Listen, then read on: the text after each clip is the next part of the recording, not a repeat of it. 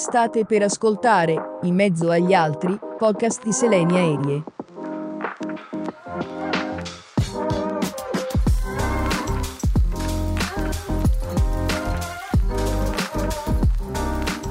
Salve e bentrovati. Oggi avremo la possibilità di ascoltare le parole di un grande poeta della provincia di Massa Carrara. Il suo nome è molto conosciuto nell'ambiente letterario, essendo vincitore di numerosi ed importanti premi di poesia a livello nazionale. Massimo Dalle Luche, nato nel 1962 a Massa, dove tuttora viva. Un uomo di immensa cultura e sensibilità. Ai nostri microfoni ha raccontato della sua infanzia e dei suoi studi. È interessante notare quanto la poesia faccia parte della sua vita, accompagnandolo sin dalla tenera età. Cresciuto a contatto con la natura, questa gli ha permesso di trarre ispirazione e di intuire le dinamiche della vita stessa. Laureatosi in giurisprudenza, attualmente dirigente comunale. Numerose sono le sue composizioni poetiche. Nel 2020 è uscito Perdono, edito da Book Editore. Qui Massimo raggiunge una meta raffinata ed alta. Il tema principale della raccolta è il dono, inteso come offerta data e ricevuta nell'ambito di uno stretto rapporto di reciprocità. Ascoltarlo ci darà la possibilità di conoscere meglio questo poeta contemporaneo ma dall'animo antico.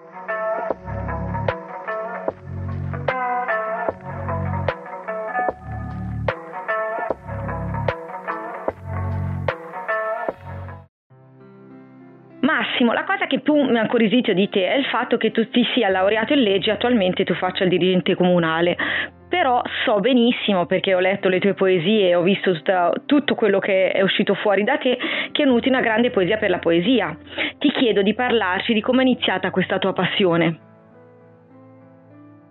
Facciamo una considerazione mh, mm, generale, no? Allora, la, la, considerazione generale è che eh, un po' tutti forse, o comunque insomma la maggioranza delle persone quando sono quando sei in, in, nell'adolescenza capita di scrivere versi, eh, anzi eh, voglio scrivere versi o comunque pensieri o cose di questo tipo.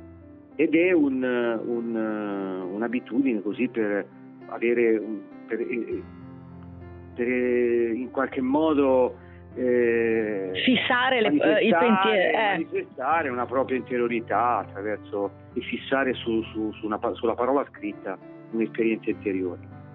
Eh, poi è chiaro che questi, eh, chi, diciamo, quelli che almeno aspirano, pensano di essere poeti, poi in realtà poi dopo continuano a scrivere poesie dopo una, dopo una certa età e quello perché quello diventa sostanzialmente un vero e proprio mestiere. Eh, perché in effetti il paradosso della, della, della, di chi scrive poesia è proprio questo, cioè la poesia è un mestiere, ma nel, nel contempo non, non, è un mestiere che dà, dà, la possibilità nel quadro attuale eh, della nostra società contemporanea, dà la possibilità in alcun modo di poter sopravvivere, cioè quindi non ha non, non è retribuito. Una, una, non, è, non, è, remunerativa, questo è, è, chiaro. E forse da un certo punto di vista forse è anche la sua fortuna perché mantiene questa sua eh, eh, distacco rispetto al mercato per cui eh, ha una sua autonomia e una sua anche e mantiene una sua carica di idealità, diciamo così. E, fatta questa considerazione generale, per quanto mi riguarda, io in realtà ho iniziato a scrivere versi molto di prima rispetto a quando è stata eh, fatta la scelta di, di, di, di, imboccare la strada diciamo, del, del diritto, della, quindi che è avvenuta dopo il, scuola, la scuola media superiore, l'iscrizione all'università eh, perché in realtà le prime poesie sono state scritte a 9-10 anni, no? È capitato così. Poi in realtà poi uno si ferma, eh, si è fermato, poi mh, mm, mi è capitato appunto di, di, di lasciare perdere perché ho pensato altre cose e poi verso di 16-17 anni ho ricominciato a leggere poesia e lì è rinato eh, la passione e, e uno quel momento comincia magari a buttare giù qualcosa di nuovo, magari cercando anche di eh, di farsi forza su, su, quello che ha letto, eh, su autori che ha letto, eccetera, eccetera. Poi magari parliamo anche di autori che in qualche modo hanno influenzato.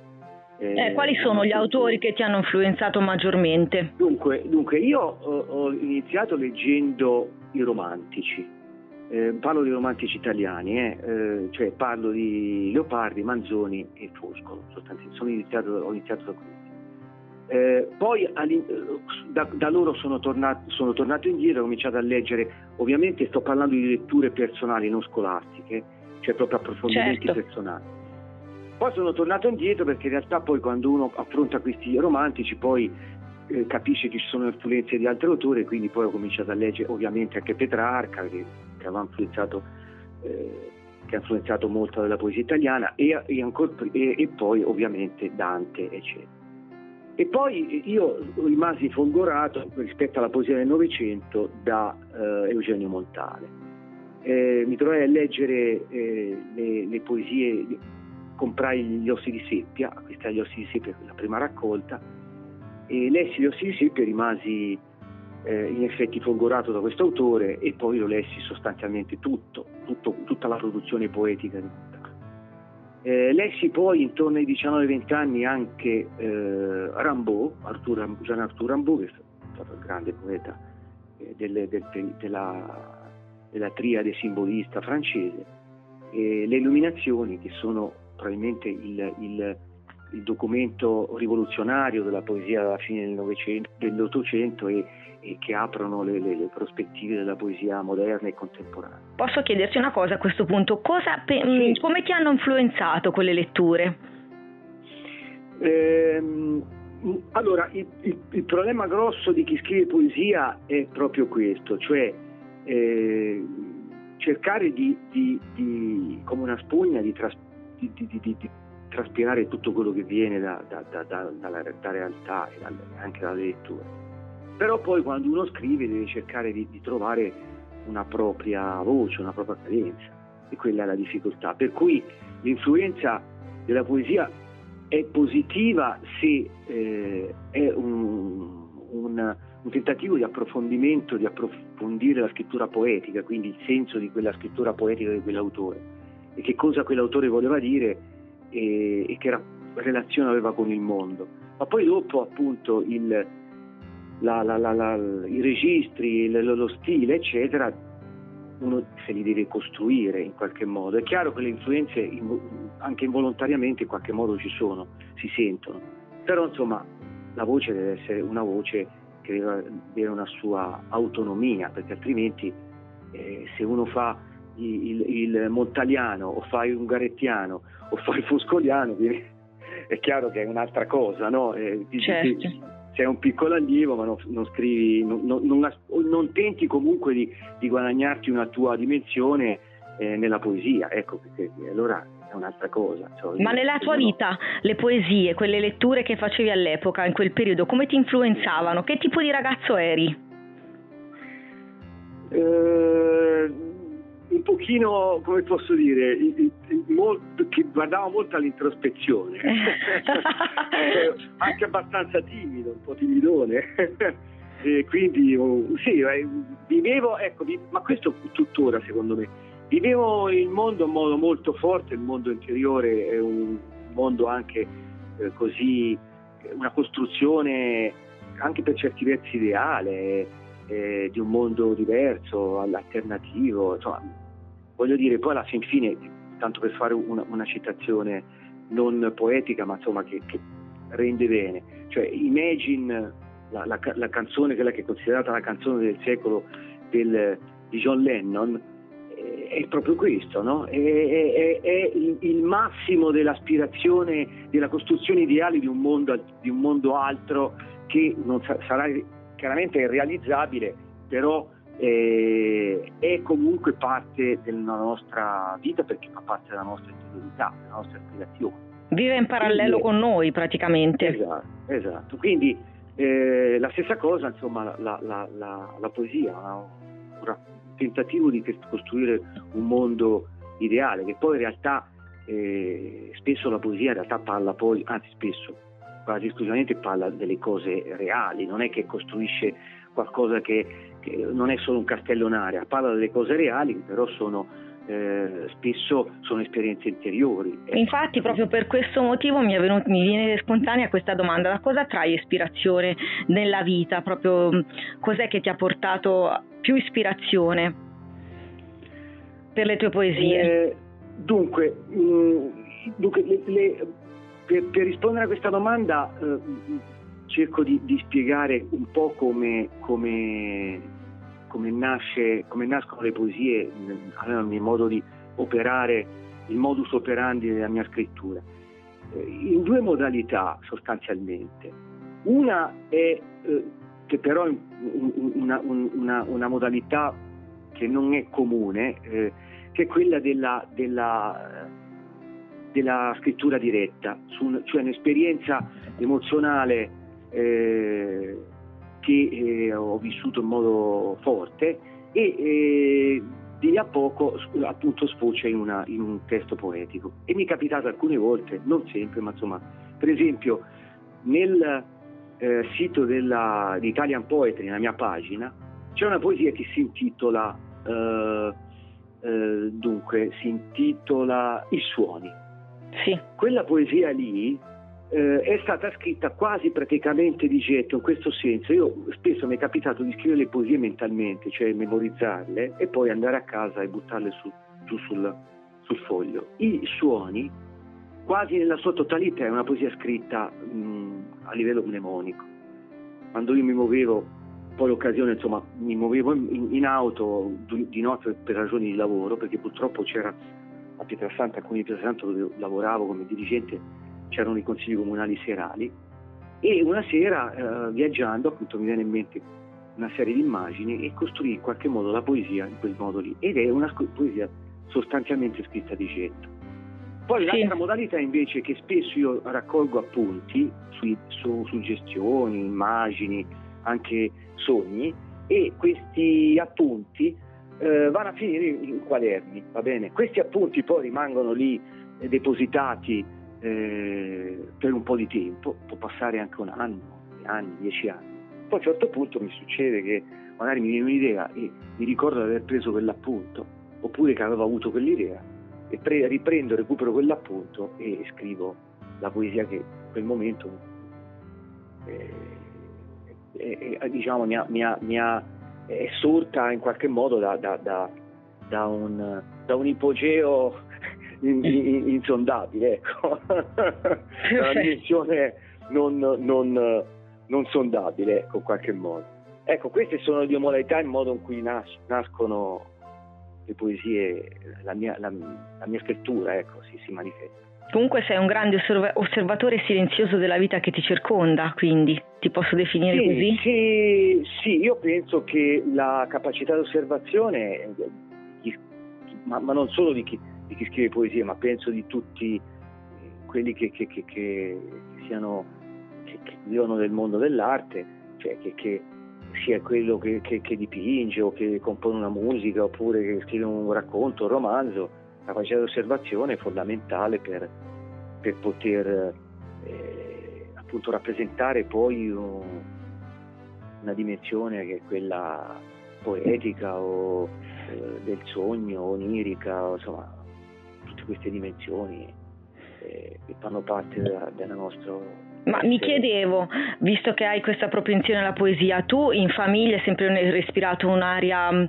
culturale particolare o la, mm, com'era la tua famiglia? Ass- assolutamente no, assolutamente no, no perché mio padre eh, era, mm, dunque mio padre era operaio, lavorava sì. nel settore della, era metalmeccanico, quindi lavorava un'industria di produzione, famosa un'industria locale, non, non, dico il nome, ma insomma ora non c'è più, ma è subentrata un'altra, un'altra industria, produceva cuscinetti.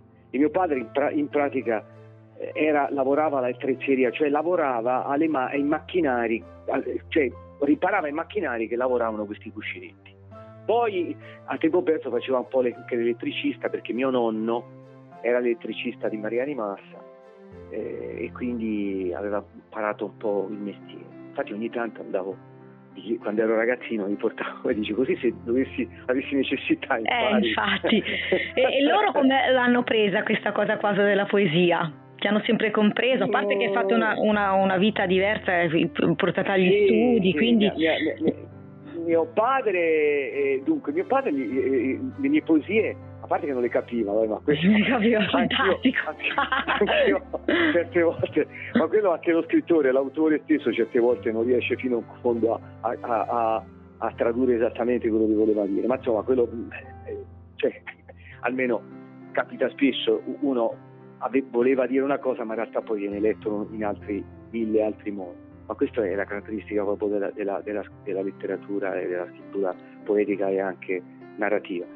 Ehm, però ecco, lui essendo formatosi con, le, con, i poeti tradizionali, lui per esempio non, riusciva, non capiva perché io dovessi scrivere eh, versi liberi e, no, e, non in rima. Per lui la poesia era solo la poesia in rima, per cui mi chiedeva magari di scrivere poesie in rima, io quando ero ragazzino gli scrivevo qualche cosina così in rima, allora lui era tutto contento, ma dice questa fai poesia, fa non quella che scrivi. Sarai stato comunque un grande orgoglio per i tuoi, me lo immagino. Sì, sì, sì, sì, no, sì, sì, quello sì, quello sì. Poi soprattutto quando c'è stata la, la, la, la, premiazione al Carducci con la seconda raccolta. Eh, io infatti volevo arrivare proprio a questo. Uh, mia, hai... madre, mia, madre, tanto per chiudere il cerchio, mia madre sì. invece faceva, ha sempre fatto la casalinga e quindi non ha mai lavorato. Insomma. Chi ha, se, cioè, chi ha seguito... Lavorato. Ha lavorato tantissimo, ha lavorato, ha lavorato tantissimo in casa. Ha fatto un lavoro che è più, più diciamo... Eh, ma lo sai cosa sono arrivata a capire ora? Eh, che la donna eh, fa benissimo a restare a casa, era la soluzione migliore perché quando si hanno dei figli è fondamentale la presenza a casa. Oggi serve che lavori anche la donna, però ti assicuro, io credo che la figura femminile in casa sia importante perché almeno... Eh, io, io, io, la penso esattamente come te. E non la pensavo io, così prima, eh. io sono una però, donna che lavora, però mi rendo conto eh, però io aggiungo anche un'altra considerazione, che questa cosa però eh, c'è una grossa responsabilità dello Stato, perché secondo me lo Stato avrebbe dovuto in qualche modo intervenire per coloro che lavoravano, ora capisco che ci possono essere eh, dal punto di vista legale poi si, deve andare a vedere cioè veri- come si fa a fare la verifica se questa effettivamente fa la casalinga o meno, diventa magari, insomma gli strumenti poi secondo me si possono trovare. Ma secondo me lo Stato avrebbe voluto comunque fare un intervento, cosa che forse in qualche Stato al Europeo sì, sì, esiste, eh, credo. Eh, cioè dare veramente un, ora non grandi stipendi, ma riconoscere un, una, un, dare un, concedere un riconoscimento minimo economico alla, alla, alla Uh, alla figura della donna, donna, che rimane a casa. Certo. Anche perché questo avrebbe incentivato, secondo me, a alcune di queste donne magari a non, non andare a fare lavori di altro tipo. Certo, e... anche usuranti perché tante volte eh, le donne si ritrovano a fare lavori molto usuranti. Questo è un, è un grosso, grosso handicap il limite eh, di un statale. Questo eh, eh, produce effetti devastanti dal punto di vista educativo. Ma anche nella, fami- nella famiglia in anche, generale. Esatto, anche socio, socio, socio, socio-economico. Sì, sì, tutto. Una tutto. serie di plessi. Sì. Scusa, Ascolta, scusa. no, figurati, ti volevo chiedere, hai partecipato a diversi concorsi, quindi cosa, cosa, cosa vivevi in quel periodo quando li vincevi questi concorsi e quali concorsi hai vinto? Ma dunque, io non ho partecipato a molti premi. Allora, io con la prima raccolta interno con foglie partecipai all'Alpi Apuane, che è un premio locale, ma insomma è, c'era una giuria molto importante perché era presieduto dal professor Piazzanti, che è un poeta stimato eh, a livello nazionale, più candidato più volte al Nobel, insomma. E, e quindi lì arrivai secondo, mi sembra, ehm, libro del 2001, credo nel 2002, l'anno dopo, insomma, comunque nello stesso.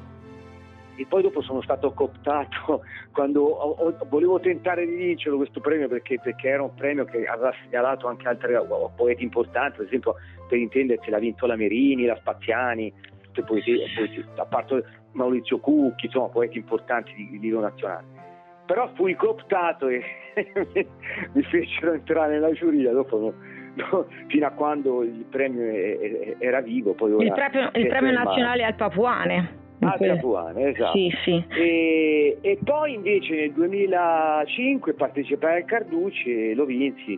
Eh, lo vinsi. In realtà c'erano, furono selezionati cinque opere, furono premiati cinque autori, e tra quelli c'era anch'io, gli altri ma ci fosse Antonio Riccardi, eh, Eugenio De Signori, a Memoria e poi eh, gli altri due, no, l'altro Cesare Viani forse, lo, sì, forse Cesare Viani, non me lo ricordo. Insomma, comunque fummo privati in cinque. E, e quello era il secondo libro, Oltre Malpasso, che tra l'altro è un libro un po' particolare perché ha una sezione eh, centrale che si chiama che prende proprio il, il titolo dal, dal, libro, che è Malpasso, dove ci sono testi scritti in dialetto eh, massese, cioè eh, in parte, in, quasi totalmente in miasese o con, con um, intervallati da, da, da passi in lingua italiana. Quindi una specie di contaminazione fra la, il vernacolo e la lingua o comunque la presenza della lingua. Qual è la particolarità? Che in genere il, la lingua massese, prendiamo l'esempio eh, più importante che è quello di, di, di Ugaldo Bellugi, la lingua è sempre stata utilizzata per, con, registro, con registro basso comico o comunque insomma eh, ritrattistico, bozzettistico, ecco, era, era, era, prevaleva questo, questo, questo registro. Nel, nella, nel, libro invece che, oltre Malpasso, questa raccolta mia, invece viene utilizzato un registro lirico alto. Quindi è un cambio completamente della, di modalità dell'utilizzo del, del dialetto che credo non l'abbia fatto nessuno o non so se poi qualcuno l'abbia percorso ma non credo nessuno. E tra l'altro sto lavorando al nuovo libro. Eh, infatti, volevo chiederti anche una, questo. C'è una, c'è una sezione che è proprio dove recupero quel tipo di esperienza di scrittura proprio con questo, con questo registro medio alto eh, lirico e quindi alto elegiaco, insomma, lirico e elegiaco. Uscirà tra molto il tuo, nuovo, il tuo nuovo libro? Non lo so perché ci sto. Allora, è a buon punto. Io spera, sperei di uscire nel, nel, 22. Ora vediamo poi la casa editrice con chi, con chi pubblicare. E, Perfetto. E, però, insomma, dovrebbe uscire, spero, nel 22. A questo punto ti chiedo di dare un consiglio ai ragazzi che come te si affacciano alla vita, che hanno dei desideri di fare qualcosa di diverso. Cosa consiglieresti loro? Solo tre parole, non, non è solo il cuore d'amore. leggere, leggere, leggere.